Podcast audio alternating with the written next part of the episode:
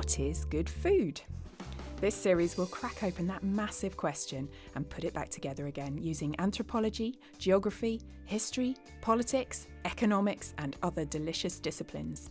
Have your ears caressed and your taste buds tingled for the next 20 minutes. Today's discussion is being held across the continents with speakers joining us from Sweden and the US. Calling in from Sweden, we have Camelia Dewan, Camelia defended her PhD in social anthropology and environment at the University of London, Birkbeck and SOAS in September 2017. She is currently teaching at the Department of Social Anthropology, Stockholm University.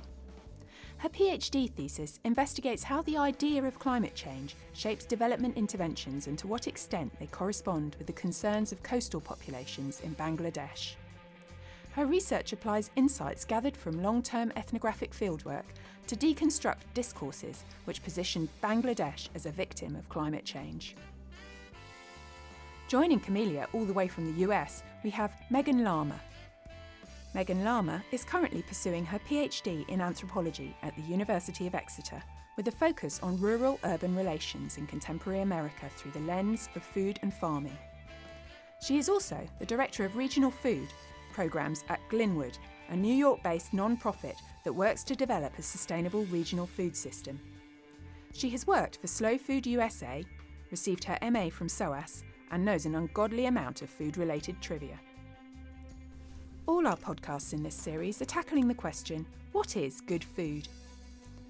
In today's episode, Camelia and Megan will be thinking through how this question relates to farming practices.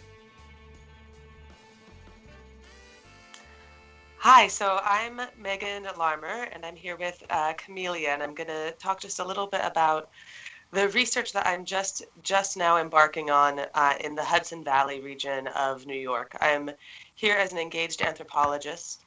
Uh, the region is really working to build an image based on the premise that good food, which we're talking about today, um, is is fundamentally food that is produced locally and in a careful and artisanal manner.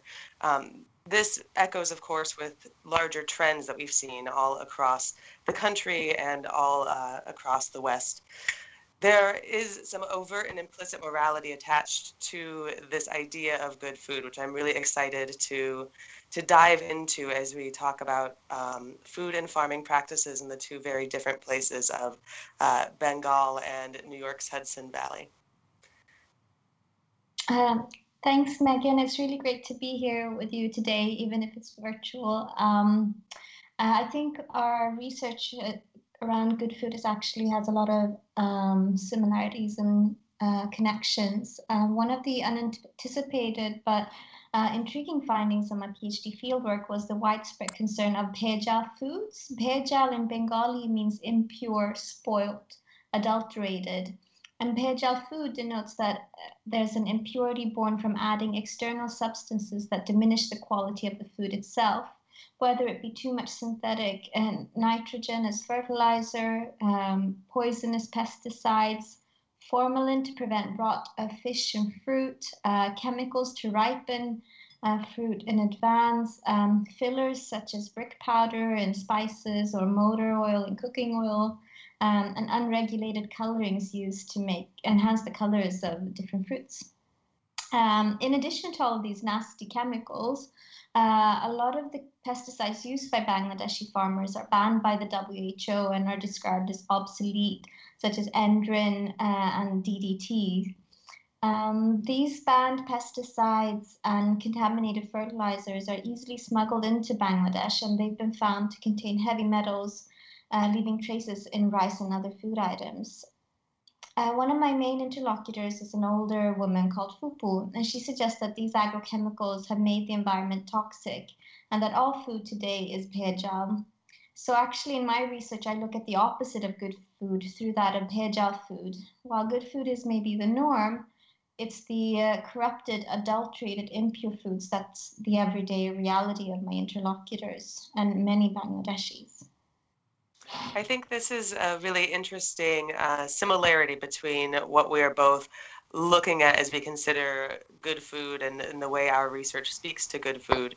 Um, in that, I would argue the, the most common food in America today, certainly um, is highly commodified, is moving along a very abstract production chain that is quite opaque to most people.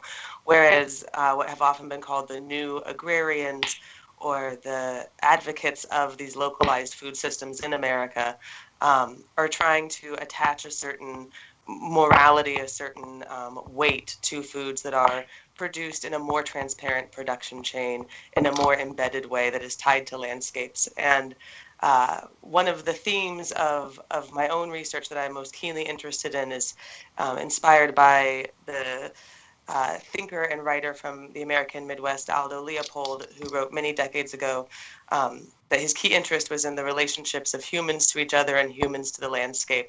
And I, I think that both of our, our topics speak to that in a way, to the, the embeddedness of food production in the land.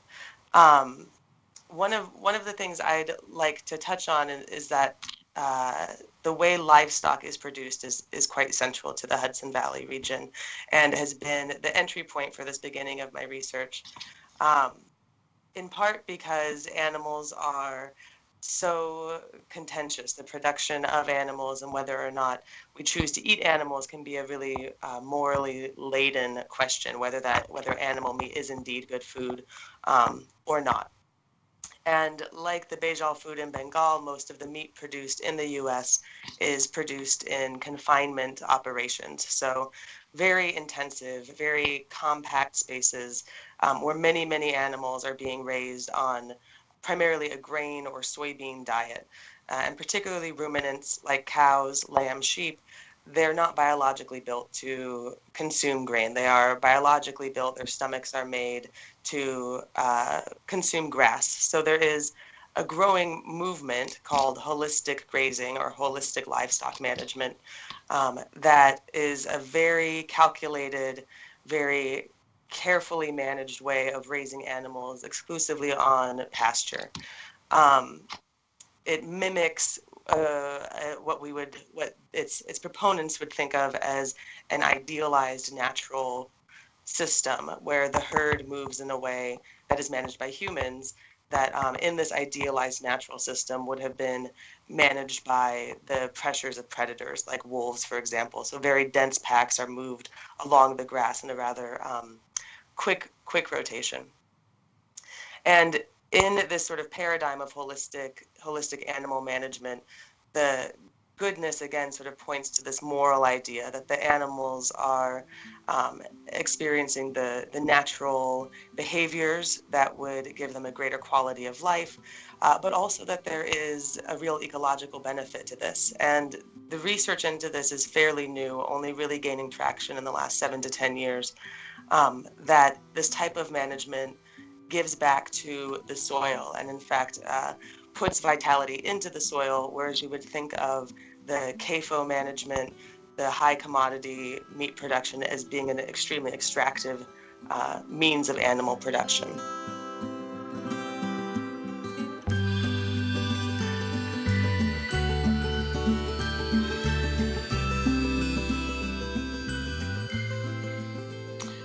You, Megan. You really highlight how your research is important in order for us to understand good food. Um, I particularly find it interesting how you bring up that grazing cows help improve the soil quality. This is something that was a very strong sentiment expressed by my rural interlocutors. Um, we they don't have the same industrial uh, livestock production in Bangladesh yet, although the FAO are trying to promote it. Um, actually, um, a lot of the cows in uh, my field site have been replaced by modern agricultural technologies and cropping patterns. So fallow land, uh, when um, fodder was made freely available to uh, villagers, um, has now been replaced by intensive cropping of tiger prawns or uh, dry season crops. So fewer people can afford to have cows. But prior to the 1970s Green Revolution, when high yielding uh, variety rice and synthetic fertilizers and pesticides were introduced, the soil was actually mainly fertilized with uh, dung from all of these grazing cows, um, along with silt that would flood the wetlands during the monsoon and it would be filled with fertile silt. Both of these organic matter um, fertilizers were seen to contain lots of Shakti. And Shakti or Shakti in Sanskrit means power um, and uh, fertility, soil fertility, strength. Um, in Hinduism, Shakti is the primordial cosmic energy that gives birth to the universe. Shakti is also the name for the mother goddess. And uh, the farmers I interviewed explained that organic matter fertilizer like manure and compost consists of an assemblage of macro and micronutrients that a plant requires. Um, these fertilizers are filled with earthworms and other microorganisms essential for soil fertility. In contrast, what they now use is synthetic nitrogen, a cheap one called urea, um, and that means that they're only replenishing the soil with one of many different uh, nutrients. And the farmers were saying that these synthetic fertilizers like urea, they lack Shakti and they actually suck the earth dry, to quote them. Uh, and by doing so, it, the soil is made inhospitable to earthworms that are needed for Shakti. So with less Shakti in the soil, there's less Shakti in food and ultimately less Shakti in humans. Uh, most of my rural interlocutors actually argued. Um, and in terms of goodness, it's interesting that maybe there's some relationship between the ideas of Shakti as a life force and micronutrients. Both are invisible to the eye, and the soil itself is a universe of micronutrients, microorganisms, and earthworms. Um, for example, Anna Tsing suggests that different species influence each other in open-ended assemblages. Both Ingold and Tsing use fungi as a basis to illustrate how organisms and nature are entangled um, and the multitude of ways in which they interact. And we don't fully understand the assemblages of species in the soil or to what extent the concerns regarding the loss of micronutrients, microorganisms, and Shakti may potentially be connected. Um, and this is quite important in terms of discussions of good food because my interlocutors believe that the lo- lack of Shakti in food uh, makes younger generations weaker and more prone to illness. This is uh, Camelia. The concept of Shakti is one of the the things in your research that I find most exciting and most compelling because it resonates so strongly with the um, anecdotal evidence that I've I've gathered from the communities that I work with. And in contemporary America, while we don't have any um, pervasive language, any shared language to talk about the invisible vitality of the soils, the invisible vitality of the foods that we eat, um, there is a real proliferation of uh, attempts to name it. Um, there are references to bionutrients and, and this concept that the micronutrients in the soil will add a, a nutritional and flavor quality to um, to our plants, to our crops that we eat, or the concept of biodynamic farming, which is still considered um, quite fringe, though the farmers who who practice it uh, often point to their their embedded experience of the land and, and their experience that this biodynamic management um, is giving real real flavor benefits and real crop productive benefits to their farming practices. Um, so I find this a really a really exciting idea uh, that there is a, a philosophical universality among your interlocutors to describe this invisible force, um, whereas we quite struggle for that in America with a, a much stronger reliance on um, the empirical sciences and, and, evidences through chemistry and um, put less reliance into to this visceral experience. Though um, I would I would argue that that is quite a difficult the empirical sciences and the chemistry and the microbiology that point to the importance of um, earthworms and micronutrients and microorganisms in our landscapes and in our soils. Uh, I would argue that the layman can ac- access those by engaging the senses. Um, and taste is certainly a particularly key sense when we're talking about food and how we determine the goodness and the vitality of food. So, uh, taking again the example of livestock production and meat that I've been working with, most of the commonly available meats in America taste very mild. Um, this is in part because they are fed primarily a grain based diet, quite uniform, um, commodity corn and commodity soybean, uh, producing a fattier animal, though again being highly detrimental to the overall health of these animals. Um, animals raised in this commodity system are often slaughtered quite young as well.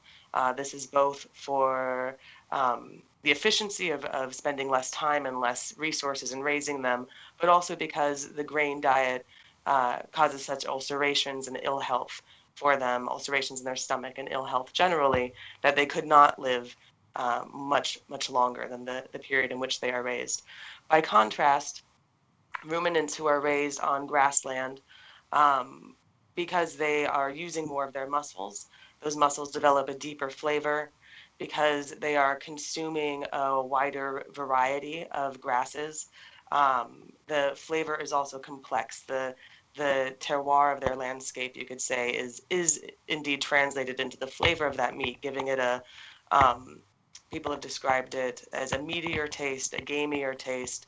Uh, there's a depth and complexity of flavor that is not considered um, very desirable, frankly, by the majority of of American consumers at this point. So, um, I've I've also been engaged with and worked with many advocacy groups that are trying to find a way to shift the American palate to connect that invisible vitality of the landscape, to connect the vitality of animals who are raised uh, outside of these high confinement operations, but are raised on a, a, a, sort of idyllic pastoral landscape, as you might be picturing it in your minds right now, um, to train our palates to enjoy these deep and complex flavors by connecting them with these uh, moral ideas of animal health and of uh, landscape vitality and building a premium market for that.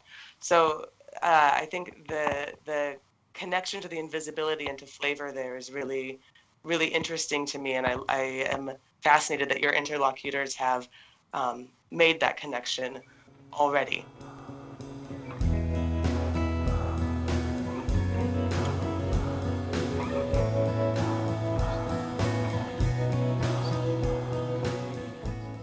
I, I wonder if you could speak a bit about um, about how they connect that to what happens to a little bit elaborate perhaps a bit on how they connect that to what happens when they eat good food or when they eat bad food. Thanks for that megan. That's so interesting. And i i appreciate the uh, entire um, you know trying to change people's palates to appreciate the complexity of um, these tastes. Um, I've experienced it myself sometimes, but um, it's interesting because also in the US you do have this entire industrialized food production system. Whilst in Bangladesh, in these areas where I did my field work, this hasn't really come across yet. So actually, people prefer the complexity. So in terms of Shakti, they say the food with Shakti tastes more, while food without Shakti makes them cry. So high yielding variety rice grown with urea, uh, they can't eat without having lots of condiments and curries and so on. Whilst um, a local heritage rice variety, uh, just with some salt, uh, tastes like a piece of heaven. Um, so that's how they talk about the differences in these foods. Um, and I actually also find it interesting, like how we go beyond the invisibility um, and the intersection with lots of new research in the sciences. Like there's been a new study with how actually bitter fruits and vegetables have more phytonutrients, but we've been breeding varieties that are less bitter um, and with less taste because that's what the consumer wants. Um, maybe there is a connection because my interlocutors say that with this with less taste in food there's less shakti and people are becoming ill. And it's also quite interesting in a culture where identity is so food centered so the bengali proverb goes rice and fish makes a bengali. And this is also tied to these ideas like these person centric ideas that you are of your soil. You are what you eat i guess in western terms. But not also uh, you are the food from which this uh, you are the soil from where the food comes from um, and adding to these ideas of visibility taste uh, and shakti is this uh, element of bhejal. So these adulterated chemicals do not belong. Um, and if rice and fish makes a Bengali, what does it mean when Bengalis eat bhejal fish and bhejal rice? Um, and it's interesting because bhejal isn't just adulterated and impure, it also denotes um, in this sense, a lot of them would say bhejal food makes bhejal people to say that people now today are morally corrupt. So there's a lot of symbolism going on here. Um, and then there's the physical effects of the bhejal food. So you have uh, a lot of issues with livers and kidneys and stomach illnesses increasing, uh, the changing diets where there's a preference for a richer diet. So it's um, they're eating a lot of these um, uh, rice and sugars and oils. And you also see that non communicable diseases like heart disease and diabetes type 2 and cholesterol are increasing, as well as um, cancers and strokes are seen as being on the rise. The problem is, though, that because there's no functioning universal public health care in Bangladesh, other than like whatever donors and NGOs fund, there's no national monitoring and measurement system to actually see how extensive this is. So, although taste and memory are important, these food scares aren't just about that. It's a real fear about the physical, biological effects of food becoming actively contaminated with things that are dangerous to human health.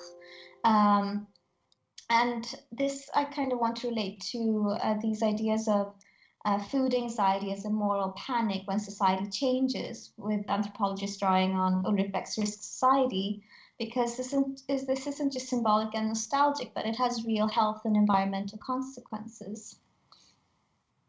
I think that that really that really resonates as well, and um, one of the the challenges I think for uh, establishing rural food economies and regional food economies in the U.S. is that we have such an overabundance of um, nutritional advice and nutritional guidelines to follow that are often uh, in really stark contrast. And um, I, have seen, and, and, many other scholars have also noted, a move towards uh, trying to embed that food, trying to create a more transparent um, chain. Heather Paxson refers to the artisanal cheeses that she studies um, as unfinished commodities. So things that have that are purposefully um, showing the marks of the place in which they are made. And this strong desire for authenticity, I think, uh, is a, a move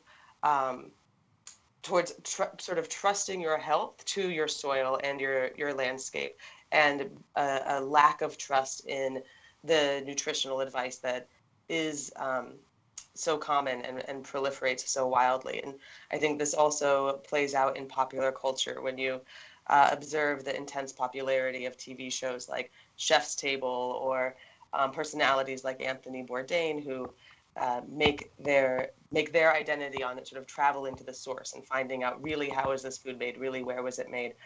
Um, which makes me think of a, a, workshop that we held here at Glynwood, where I work, uh, where we recruited chefs to come to the farm um, to slaughter sheep and to participate in the slaughter and cooking of sheep that had been raised on this farm. Um, the reason, the reasoning that we and other other advocacy groups use to turn towards these chefs is that they can serve as a proxy for consumers. Um, that when they experience the vitality of that sheep, the vitality of, of a life that is lived fully on um, a farm that is managed quite differently from most of the livestock producing farms in the country. Uh, the the end of that animal's life quite dramatically reinforces the the vitality that was within that animal and makes them think differently about um, the way their food ought to be produced in a way that uh, is both both symbolic but also incredibly visceral, very materially real. Um, and the, the hope here is that chefs will then be able to use that social capital, which they've established, um, to make food, to make meat that is produced in this embedded, in this vital way, uh, good taste. So, the same way that fast food here, high fat foods, have um, cross the line into being in, in terribly bad taste. Uh, we are trying to move these these artisanally produced and carefully produced products into the realm of good taste, um, which certainly points to to real challenges with accessibility, real challenges with um, accusations of elitism that are not not ill-founded accusations, uh, and the great paradox of the move towards cucina povera and the food of of um, simplicity and of poverty in high cuisine in America that now those foods, those whole foods, are actually quite inaccessible to the the poorer um, and less financially and less socially mobile people whose health would also be greatly improved uh, by consuming them. So it's it's really a, a, a, tricky a tricky place, and I think the um, the parallels and the inverses are very very interesting to examine between our two field sites. Mm, no, that's uh, super interesting, uh, Megan. And um, because the food situation of the poorest of the poor in the US and in Bangladesh are so vastly different, because um, uh, my interlocutors are among the poorest of the poor. Um, but the cucina povera is healthy, right? They eat steamed vegetables, a varied diet, um, spinach, and so many locally grown vegetables. Um, so but there thin and slim is seen as poor whilst plump and overweight is a beauty ideal which is extremely worrying considering um, non-communicable diseases. Um, how we could use these perspectives of good food that comes out from our research in our daily lives. Absolutely. I mean i i think the the simplest takeaway um, that I have for my own eating habits uh, is to eat less meat in general and to prioritize eating meat of a, a higher quality and that has been produced in um, in a location and in a place that that I feel is uh, contributing to the overall health of our environment and that is contributing to the health of our rural communities by uh, providing farmers with an appropriate appropriate compensation for that. Um, though I want to be very clear that I have, uh, I am exercising quite a lot of privilege in being able to make that choice. Um, I think, I think as, in general, perhaps a, a greater attention um, to the source of your food is really the most, the most that we can ask of people. Um, but it's a complicated question. I, I intend to spend some years uh, continuing to unravel it. What what lessons have you taken from your research that uh, could be applied to yours or to other people's daily lives, Camelia? Mm, uh, in the context of Bangladesh um, and the problems with bhejal foods and environmental unsustainability, um, I think it's important to critique the ways in which food is reduced to a mere profit making commodity and the dangers this brings, in particular con- contexts where enforcements are lacking, as in Bangladesh. So, um, good food in this case is the food that is pure, that is not adulterated with substances that do not belong, and food that is filled with shakti. And talking about adulteration and lacking enforcement, I want to highlight that it's not just a question of organic versus industrial agriculture, as we usually talk about it in the West, but what happens when enforcement of regulation is lacking and in a context of lacking public health care infrastructure. Excellent. Well, I, I think uh, I'm so inspired by the work the work that you do, and uh, really really grateful to have had this time to chat with you about good food and all the things it could mean. No, the same. It's been I I love I really look forward to reading more of your work as it progresses. So we should keep on talking. Certainly, yeah. And thank you to to the SOAS Food uh, Center for making us making this transcontinental conversation possible. yes, thank you so much.